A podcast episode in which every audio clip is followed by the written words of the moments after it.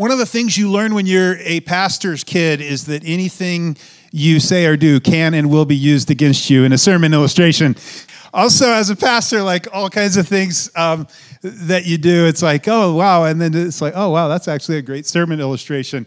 And so I've been telling you the last few weeks about, oh, we took this trip with our middle school kids um, here about three, four weeks ago and took them to this great adventure, Christian adventure camp. My brother actually helped start this ministry um, back in, uh, oh man, about 10, 11 years ago. And they do uh, take people rafting and rock climbing and hiking and use it as an opportunity to talk about faith and have conversations about Jesus. And so it's a great organization called Journey Quest. So our youth group joined them and uh, went uh, went on a week long trip, and I got to go along. Uh, my son was is in middle school, and so that was a lot of fun hanging out with him. And my brother's been bugging me for like ten years to go rafting with him, and I never have. And so this was actually the first time that I got to go rafting, and we spent two days on the river, uh, which was amazing family time, a lot of fun, uh, and some great kids. We had a blast uh, out on the river. And uh, the first thing my brother did when we got to the river was he gave us the uh, the river talk, and there were three rules. And if you're in here and you were on the trip, you can shout them out. Uh, if you remember that, right? What are the three rules? Stay in the boat. Stay in the boat. Stay in the boat. Those are the three rules. Now, and so he teaches you how to do that, and like uh, you got to tuck your feet in really good. And then um, there's a T handle. You, you, get a paddle, it has a T handle, and you need to stay focused to keep your hands on the T handle, um, so that you can paddle hard to help you stay in the boat when you hit the rapids, uh, so that you don't hit rocks and get bounced off, and also so you don't knock your, your partner's teeth out next to you. So those are like the, the couple things you had to do. And so we practiced, and you, they'd say, like, forward left, and those on the left side had to paddle, and forward right, right? And then you try to spin around. And then one of the fun things we did uh, was splash battles. And so when, whenever you'd hit this like sort of calm section of water, uh, we were in the lead boat, and a couple of boats behind us, Drew, our uh, youth intern, and um, and Caleb, one of our youth staff, and they were in the boats, and we would battle it out. And the kids uh, really loved that. Our boat, we had a, they did a, I don't know, a Tusken Raider roar or something. I, I don't get it, but they sure had fun, and uh, it was a, it was a lot of fun. It felt like being a kid again. But something happened on the first trip. Uh, the first day they took us on sort of the easy route so we could learn how to do it right. And as we were approaching one of the, the rapids, we were having a lot of fun, and the kids were just like in this splash battle and trying to soak. And my brother's over here going, forward all, forward all. And, everybody's just splashing, like ignoring him. And he's like, come on, guys, paddle forward. And nobody paddles. And so, sure enough, we hit a rock, um, which if you're in a raft, you just bounce, right? But we hit this rock, and um, one of uh, our, our guys goes, bloop, violated the three rules jumped off, went for a little swim. You know, it was a little dramatic for a moment, but it was all fine. It was the easy wrap. But we got him back in the boat, and my brother said, Hey, if I tell you paddle, you paddle. You focus. And it was really interesting because as everybody was like having fun, really like, you know, we wanted to win the splash battle in the midst of it. like, we're going to like maybe all end up in the river if we don't pay attention, end up on the rock, get stuck, and here's one of the things I've noticed about life. In life, you tend, it's so easy to get distracted and lose sight of the point, right? It's so easy to get in a splash battle again about something that maybe isn't really that vital and miss out on things that are actually the most important things in life. Like we said last week, um, most important, like most things that are important to do in life, they don't happen by accident. But it's so easy to get distracted with other stuff, to get caught up in petty things when you need to be rowing hard in a direction. And it's so easy to end up winding up on a rock trying to figure out, oh, great, how do I get moving again? And so, as we look at this text here in just a little bit in Second Timothy, uh, today I want to especially talk to men. And there's a couple reasons for that. One is because this passage um, really, I mean, Paul is addressing Timothy, his spiritual son, and there's some things in here very specific to men. Now, it applies broadly to women too, um, so don't worry, you can tune in. Uh, but when it comes to men, um, there was a famous author named, named Thoreau, and, and he once observed something about men, and he said, The mass of men live lives of quiet desperation. Anybody heard that quote? the mass of men live lives of quiet desperation. There's this thing he observed in so many men where there's this, this like quiet desperation. There's this need in their life that's not being met, not being fulfilled. And so many men just sort of resigned themselves to that. That's what he discovered. Now, years ago, I read a book that really illustrates this. Uh, it's Wild at Heart by John Eldredge. Anybody read that? Great book. Um, John Eldredge, he, he observed this in men and he would do counseling with men and, and retreats and, and lead men's ministries. And, and he made some observations about things going on in the hearts of men. And here's, here's a quote that that he wrote in this book. He said this There are three desires I find written so deeply into my heart. I know now I can no longer disregard them without losing my soul. I searched the pages of literature I listen carefully to many, many men, and I am convinced these desires are universal, a clue into masculinity itself. They may be misplaced, forgotten, or misdirected, but in the heart of every man is a desperate desire for a battle to fight, an adventure to live, and a beauty to rescue. He's, he, so, what he's saying is, inside of every man, um, every boy, as a boy grows into a man, there's this thing that God, he has observed, that God has hired, wired into us, that there's this longing for, for a worthy battle to fight, for something to like give ourselves to, for an adventure, something to do that, that, that is an adventure in life, an adventure to live. And for the princess, right?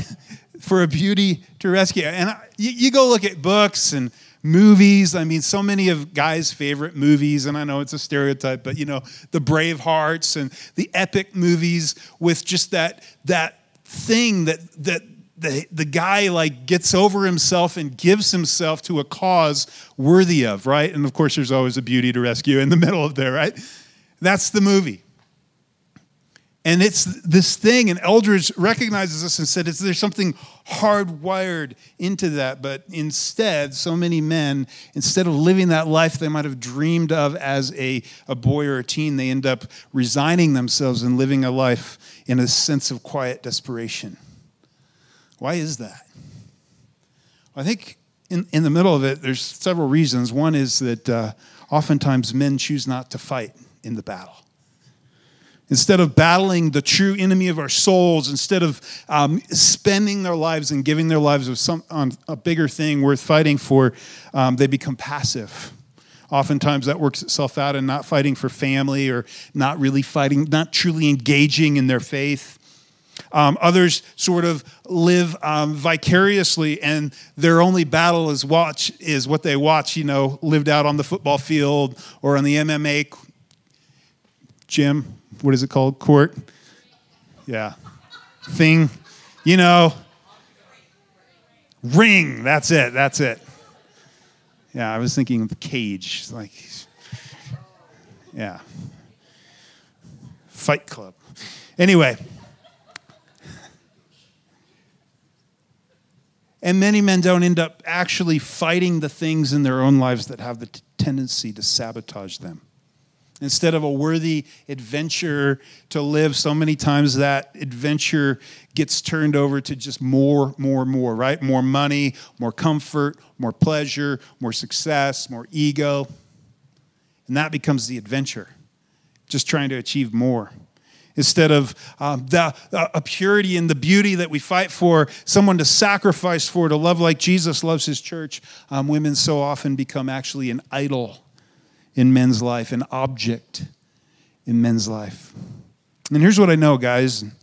If we don't get to the bottom of some of these things that Eldredge talks about, uh, we, we run the risk that uh, of going after them in all these wrong ways, trying to fill that void in all these wrong ways. And inevitably, when these things leave us empty, that quiet desperation will kick in. And when that happens, what guys usually tend to do is just double down on all these things that didn't work to begin with, didn't fill that thing to begin with, in an effort to just distract themselves, or they just resign themselves to this is just the way that life is. And so, today we're going to be in 2 Timothy chapter 2. We're in the book of 2 Timothy for five weeks here in the middle of our series in John, um, kind of a little break And what I really want to look at as we go through this, uh, this chapter, and we're going to move quickly. I'm not going to go in quite as much detail as I often do, um, because I want to catch the heart of what I see are three major themes that, in order to get, um, in order to, to defend from living this way, um, of going after all the wrong things, from finding ourselves um, in this place of desperation there's three things we need to guard ourselves against if you want to be an effective follower of Jesus and live a life on purpose. I see three things in this chapter, really, that I think men need to be very aware of. And Paul starts out, I'm going to pick up where we left off, the two verses we left off with last week. Paul speaking to Timothy, his son in the faith, his protege. Um, he'll say this He says, You then, my son, be strong in the grace that is in Christ Jesus. I want you to be strong he says. And, and the things you have heard me say in the presence of many witnesses, entrust to reliable people who will also be qualified to teach others. And like we said last week, if you missed, you can go catch up, but you need a Paul in your life. And you also need a Timothy. But you need somebody in your life, especially if you're a young man, somebody that's a few years down the road, somebody that loves God with all their heart, saying, hey, be strong. Men need someone telling them, be strong. Don't wimp out. Don't go passive in life. You need to remember, uh, um, and we need to be reminded. And we talked about this that our Christian faith is always only one generation from fading from memory in our community, in our families. If people don't pass it on, if people don't, like Timothy, don't pass on the message, pass on the faith that's been given to them. And so Paul starts out, and then he's going to invite Timothy to do something really exciting. And how many of you think this would be like a good recruiting strategy? He goes on, he says this Join me. Join me in suffering like a good soldier of Christ Jesus. Literally, the Greek here, it means this idea of laborious like toil of perseverance. Um, maybe a better translation is actually join me in hardship. Come do really hard things with me. Come suffer a little bit, you sissy. Uh, I, I added that. That wasn't in, Paul didn't say that. You know, I mean, when do we like call people to this kind of thing? Other than like CrossFit and I don't know, the Marines commercial or something, you know? Paul, he looks at Timothy and he's, and I mean, he, he didn't just come up with this. You know that, right? Because Jesus gathers his disciples around him and Jesus tells them something that's very hard. He says, Hey, do you want to be my disciple? Everybody's like, Yeah, we're in. He said, Okay, take up your cross and follow me. Now, to us, we think of a cross, and it's really become um, over 2,000 years a religious symbol in our minds. Sometimes, so many times, you know, maybe a, a piece of jewelry, something special. Um, maybe it was something up on your grandma's wall and always gave you warm, fuzzy feelings. Literally, the cross is an execution stake. I mean, this is this would have been shocking to Jesus' disciples. Take up your cross and follow me. Take up your electric chair and come on, let's go. What? I, am not so sure I would do that, Jesus. And Paul here, he, he gets something. He gets this, I, he, he knows, hey, this thing that I signed up for is worth whatever hardship I encounter in life. It's worth it. And Paul tells Timothy, hey, whatever situation you find yourself in, because you're in a hard place right now, I know I'm in prison, you're leading a church, you've got people inside the church that are causing problems and drama and false teachers you have to deal with. You're getting persecuted from outside. You're in a culture where it's not easy to be a Christian. It's not easy to say Jesus is Lord in a, in a culture that expects you to say Caesar is Lord and worship him like a God. Instead, to say, I'm going to submit my life only to Jesus. He's my Lord. And Paul says, Hey, I want you to stay faithful, to persevere, do hard things. Do hard things. Man, you need somebody in your life who can call you to stuff like that. He says, Be a good soldier And then he goes on to illustrate what he means by this, and he's going to give us uh, three different pictures here. In verse 4, he says, No one serving as a soldier gets entangled in civilian affairs, but rather tries to please his commanding officer. He says, The motivation of a soldier, man, the honor, the respect of, of serving alongside my fellow soldiers, and most of all, pleasing the commanding officer. If you want a, a reward in the army, man, stay focused. You're not going to go start, start a pizza shop. Uh, that's fine if you own a pizza shop. We have a couple, in our church that do, so that's great. You know, uh, I, I could come up with something different instead. but he said, I want you to stay focused. If you're a soldier, don't go distracted. Stay focused. Right. Similarly, verse 5 anyone who competes as an athlete does not receive the victor's crown except by competing according to the rules. Like if you want the prize, if you if you want the prize, you need to well don't disqualify yourself by doing it your own way. You listen to the instructions that God gives you. How many I mean guys like how many of you you all know the sinking feeling when the the game winning touchdown your team made, right? And then they do the replay. There's a flag. There's, you know, they challenge it, and yep, he stepped out of bounds. And it's like, oh. And that's the picture here. Don't like blow it by disqualifying yourself when you have a something vital and important to do. Verse 6 the hardworking farmer should be the first to receive a share of the crops. In other words, like if you want to receive if you want to reap the reward so diligently, so diligently. Like there's a proper order of things, Paul's saying. Reflect on what I'm saying, for the Lord will give you insight into all of this. So, Paul gives us basically three illustrations, but one main point. And if you want to take notes, I've got three things for you this evening. Three things that I think, especially for men, but really for all of us, that we need to guard against if, if we want to stay on track, if we don't want to end up paddling, like getting distracted and splashing and ending up on a rock or swimming in the river, drifting away from the boat. There's, there's three things here, and the first one is this guard your focus. Guard your focus. And the point Paul's making is I want you to stay focused. Stay focused on the mission that Jesus gave you. Timothy, you have a very specific calling in, in leadership and in this church. Stay focused. Don't get distracted. You're, you're, having to deal with some hard stuff. Do the hard stuff. Don't wimp out. Uh, chapter one God's not given us a spirit of fear. I got to remind you, like, hey, that timidity that you feel, no, God's given you a spirit of power, of love, of a sound mind. He's equipped you to do this thing.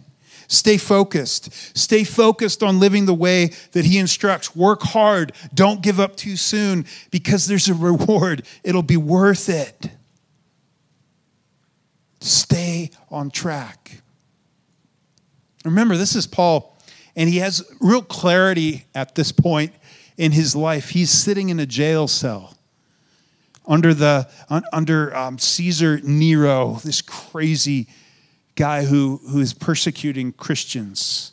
And he knows his time is short. And so has real clarity. And so he brings Timothy, in staying on focus now, Paul is going to bring Timothy's focus right back on to what's most important. Verse 8 Remember Jesus Christ. Remember what this whole story is about? Jesus Christ. Jesus the Messiah. Jesus the Messiah, the one who was to come. Remember Jesus Christ, raised from the dead, descended from David. This is my gospel, for which I am suffering even to the point of being chained like a criminal. But God's word is not chained. Therefore, I endure everything for the sake of the elect, God's people, that they too may obtain the salvation that is in Christ Jesus with eternal glory. Remember, Paul says, stay focused on what it's all about. The story is about Jesus. The story is about Jesus. And see, it's so easy for us in life um, to, to end up making the story about ourselves. For the movie, for, for the story in, in America these days, for the story of life, to, for me to play the lead role in the story that's all about me, the movie that's all about me. So easy for that to happen. to get off track, to lose focus. Like, like, like we began saying, it's so easy for us to reframe this sort of idea of the, you know, the battle to fight, the adventure to live, the beauty to rescue, and just in terms of living for ourselves, isn't it? Where it becomes about pleasure, about comfort, about success, about ego. Where it all becomes about me. And Paul says that's not, if you want to live a life worth living as a follower of Jesus, that's not the way to live it. We have a tendency to become very self focused. And in the midst of that, to lose sight of what the whole story is all about. And you lose sight of what the whole story is about, I guarantee you, you're going to find yourself, you know, in the water without your paddle, drifting away, losing sight of the story. You're going to find yourself in this state of quiet desperation going like, how do I get back on track? How did my life end up here?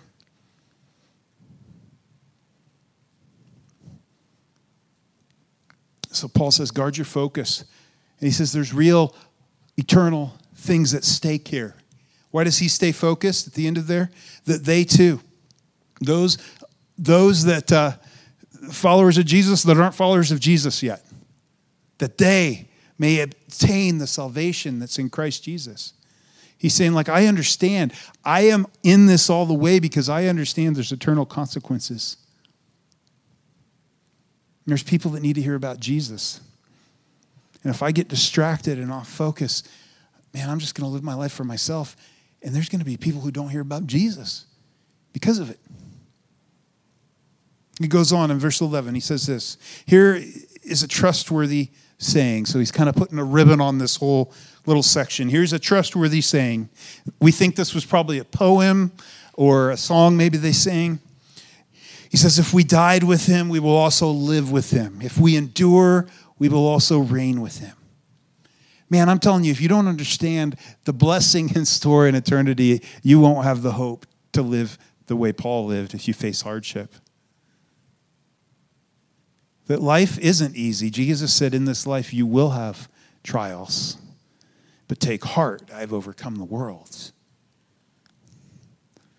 So, Paul, as he's sitting here in prison, um, thinking about this, this message that God's entrusted him to the gospel, the good news of Jesus for the Gentiles, that he's you know, planted these little churches all over the, the Mediterranean rim, all over the Roman Empire at this point and he's sitting in prison.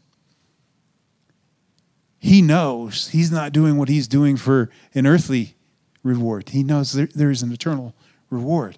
And so he, he says that, like, if we endure, we will also reign with him when he comes back. Man, it's going to be amazing beyond anything you can imagine. If we disown him, he will also disown us. This is a sobering part of this little poem. But it draws us back to the words of Jesus, where Jesus spoke to some who were religious, who thought maybe they were in because of their religion, because of the things that they had done. And Jesus said, Away from me, I never knew you. And there's this idea here that for those that don't trust in Jesus, that deny, that, that don't believe on his name.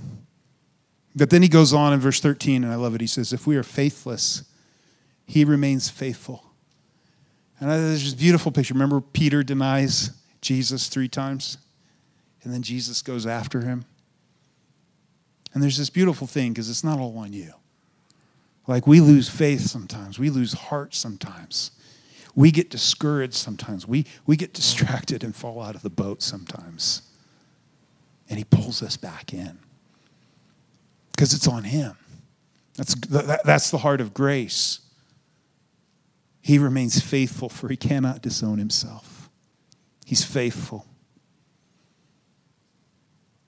And Paul is in this prison cell thinking about God's story, like the bigger story. So guard, guard your focus. The second thing is this guard the truth. Guard the truth. So Paul inspires us, and now he's going to get down to some nitty gritty instructions for Timothy. Verse 14 Keep reminding God's people of these things. Warn them before God against quarreling about words. It is of no value and only ruins those who listen. Do your best to present yourself to God as one approved, a worker who does not need to be ashamed and who correctly handles the word of truth. Guard the truth, he says. Uh, when it comes to the truth of God's word, I, in order to, to be someone who correctly handles the word of truth, what do you have to do? Know it. You have to read it. You have to let it sink into your heart and your life.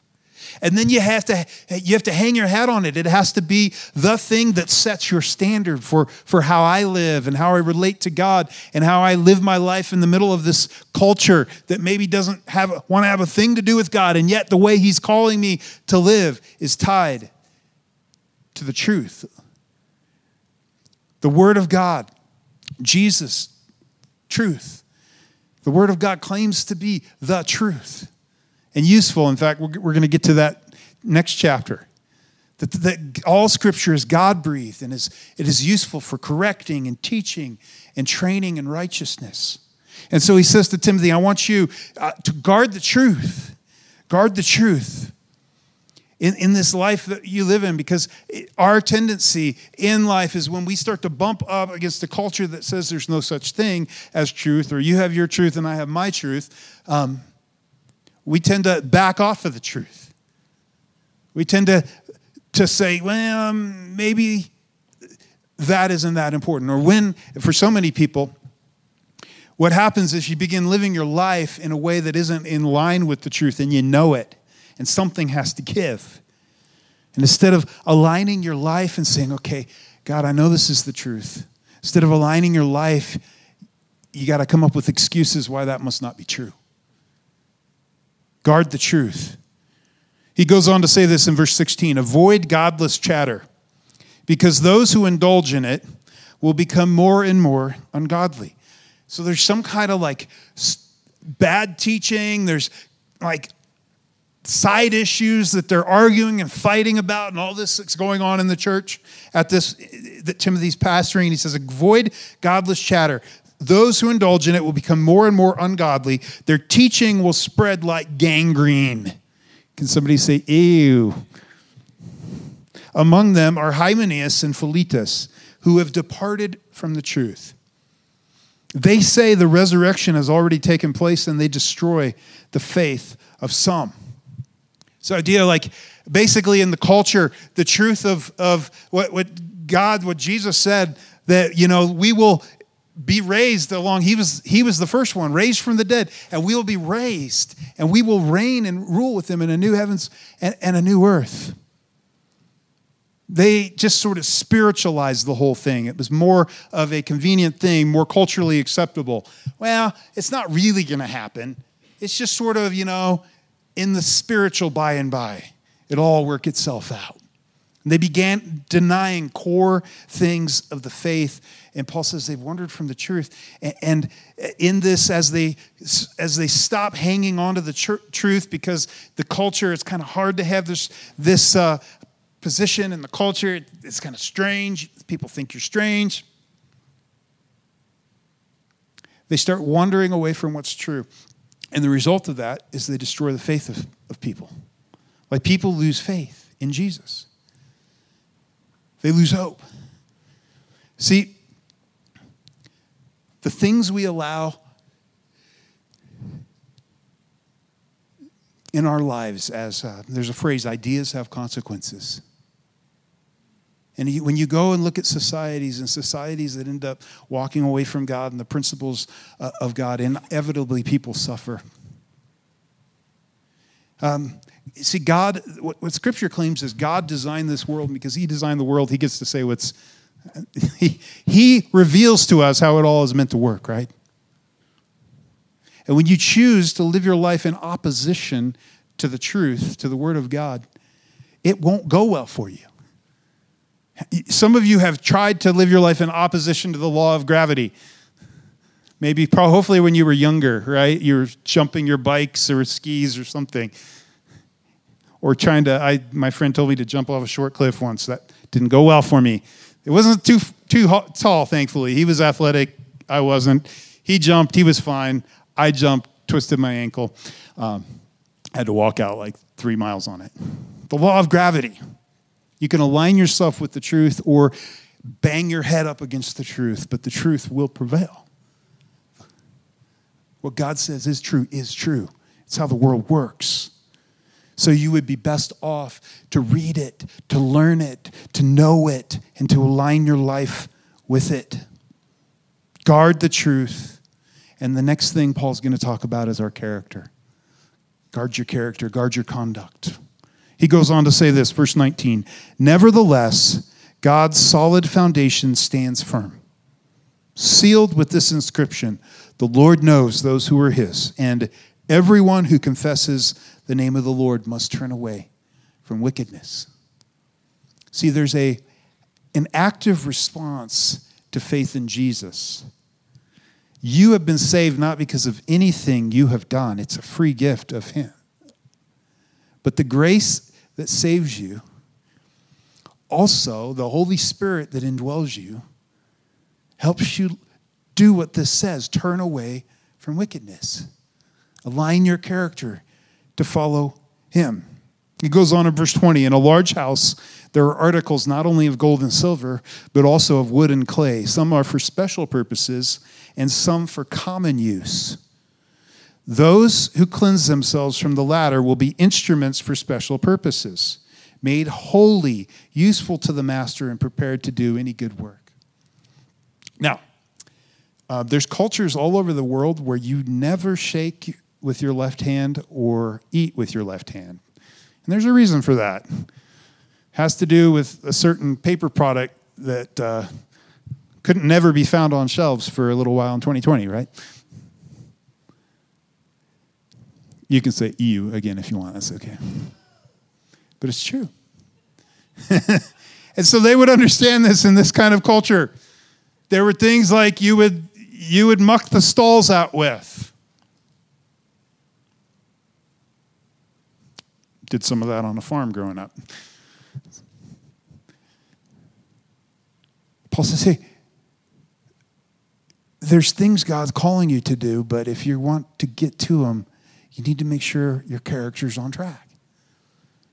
You need to make sure your character is aligned with his word. He goes on in verse 22, he says, Flee the evil desires of youth and pursue righteousness, faith, love, and peace, along with those who call on the Lord out of a pure heart.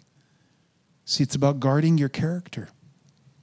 And when he says this, it isn't something like, hey, just for young people. No, he's saying these, and especially guys, listen up. Like the, the evil desires of youth aren't really something that just go away when you're 30, 40, 50, 60, or 70. It doesn't happen. The same things that tripped you up then, now they probably look a little different, but they're going to keep trying to trip you up. So pay attention to it. I, I remember I had a, um, a pastor friend, um, guy, a ministry guy I worked with, and he used to say this. I thought I mean, it stuck with me for like 20 some years. He says, like, guys particularly predictably fall into the same three traps gold, girls, and glory. Gold, girls, and glory. Like you want to talk about the things that typically trip trip up a guy? Yeah, it's going to have something to do with with money and that like constant pursuit of more, more, more, and making life all about that and seeking that. Or um, girls, right? Or glory, that like that ego inside of me, that thing that wants to take pride in how I'm seen and drives me maybe to live that life of desperation drives me to always be distracted, paddling like in ways that actually um, are bringing me somewhere where I don't need to go, right?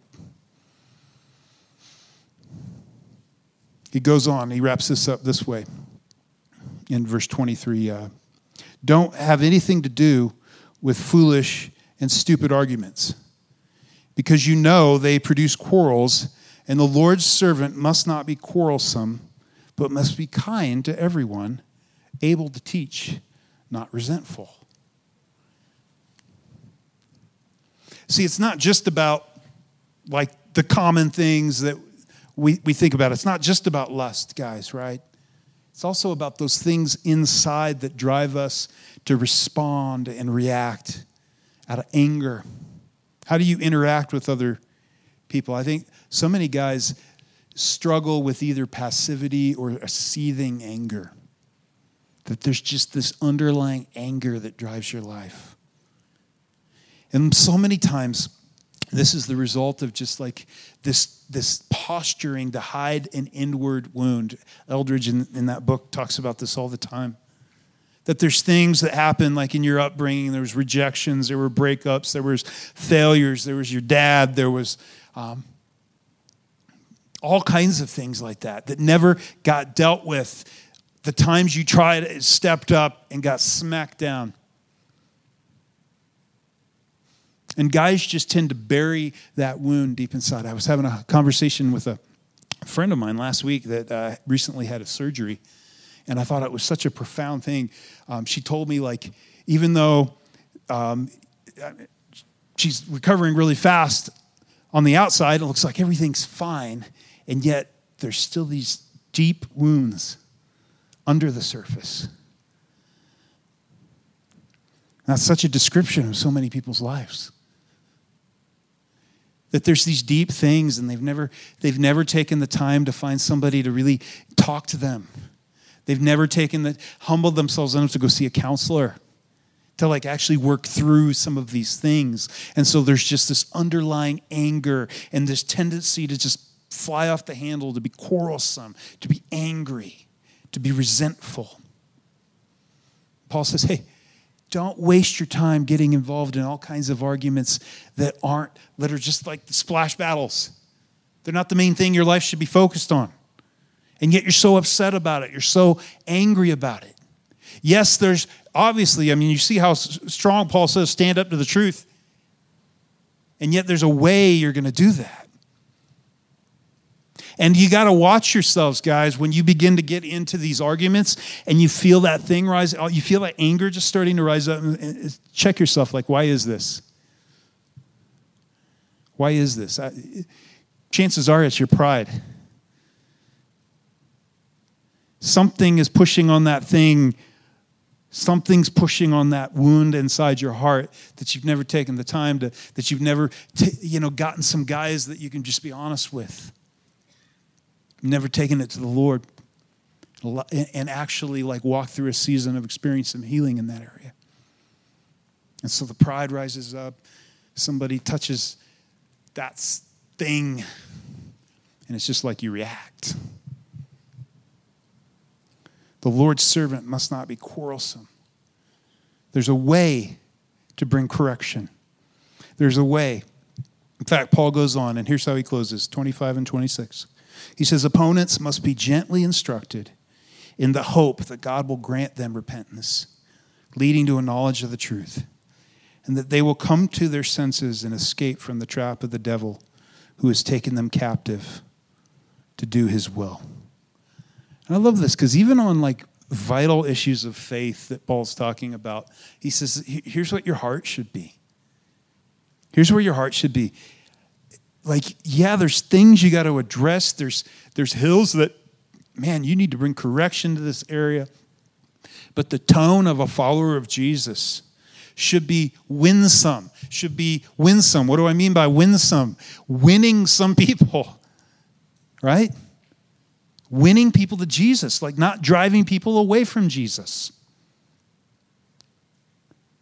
That even though we might not agree even though I may think, man, you're, you're off base, even though you, you, you don't agree with anything I, I believe in or, you know, on all these issues, the way I speak to you with graciousness, the way I present my case is such that hopefully you're drawn more to Jesus. See, that's the heart of somebody who follows Jesus. We've said it before other people are not the enemy. This is so important to remember. So important to remember in an election year so important to remember when we're like facing cultural issues and battles so important to remember when maybe we're we're having conversations about theology or different things with people who disagree or have a different opinion. Um, even though you may have the truth on your side other people aren't the enemy. They're not the enemy they're the mission field. They're the ones god has called you to love and reach out to and hopefully, they would what? Come to repentance and acknowledge the truth. Ultimately, the main goal is that they would find Jesus. That they would go, Jesus, you're my king. And all of a sudden, everything begins to shift and change in their life because when Jesus is your king and you live like he's your king, man, your life's going to look different, right? Guard your character. Guard your character. So, three things, three things. Guard your focus. Let me ask you Are you the lead character in the movie that's all about your life and God is just sort of a two bit actor on the side, supporting, playing a supporting role to you? Is a, uh, if you're honest? Like when the way you live your life, or, or is the story all about him? And you're the supporting actor in the story that's all about him and what he wants to accomplish in this world. And you get up and do your thing daily in a way that draws others to him. Guard your focus, guard the truth. Where are you shrinking back from standing on the truth of God's word? Maybe that's in order to be more comfortable with the way you're living.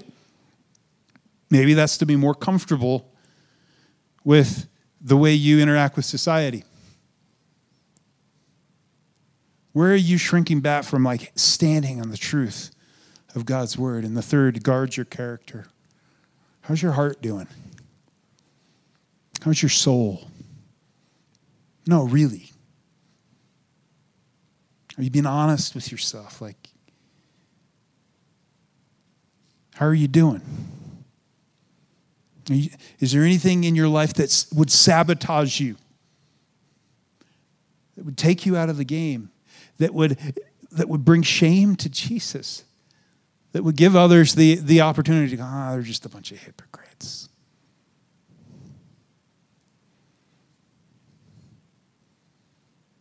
You know, without constantly recentering our lives on Jesus, we automatically drift away from this stuff. That's the current of life, right? We, we, it's so easy. We all find ourselves in the splash battle and all of a sudden realize we're in the rapids and we better pay attention. That's why, that's why the spiritual disciplines that the church has promoted for thousands of years actually are really important. Like reading your Bible, meditating on Scripture, memorizing Scripture, having, making it part of you. I think one of the best things you can do is, is to pray the Lord's Prayer consistently. Why? Because every time you do it, recenters your heart. Our Father in heaven, holy is your name. Oh, yeah, the story's about you. Your kingdom come, your will be done on earth as it is in heaven. It's, uh, it's your story. Uh, I guess I'm just a supporting actor in what you're doing. Give us this day our daily bread. Lord, I'm dependent on you. Forgive us our sins because I blow it all the time as we forgive those who sin against us. Oh, yeah, there's bitterness in my heart. I need to let go of that. Lead us not into temptation, Lord. There's so many temptations in life. Protect me, Lord. Deliver us from evil. For yours is the kingdom and the power and the glory forever. Amen. Just that simple act of making that a consistent part of your of your life, I think, is huge. And then getting some people around you. Guys, this isn't your tendency. And, and we talked about this last week, and we're, we're working towards this as a church. Ladies, get involved in the ladies' ministry. There's some great ways you can get some people around you to help you live your life and as a follower of Jesus. You're not meant to do it alone. Would you stand?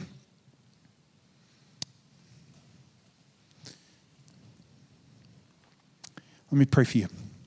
Father, thank you so much for my friends. And Lord, I just ask that uh, you would give them the courage to, to take the step that they know maybe you're calling them to take. Maybe that's seeing a counselor, Lord. Maybe that's just getting some people around them.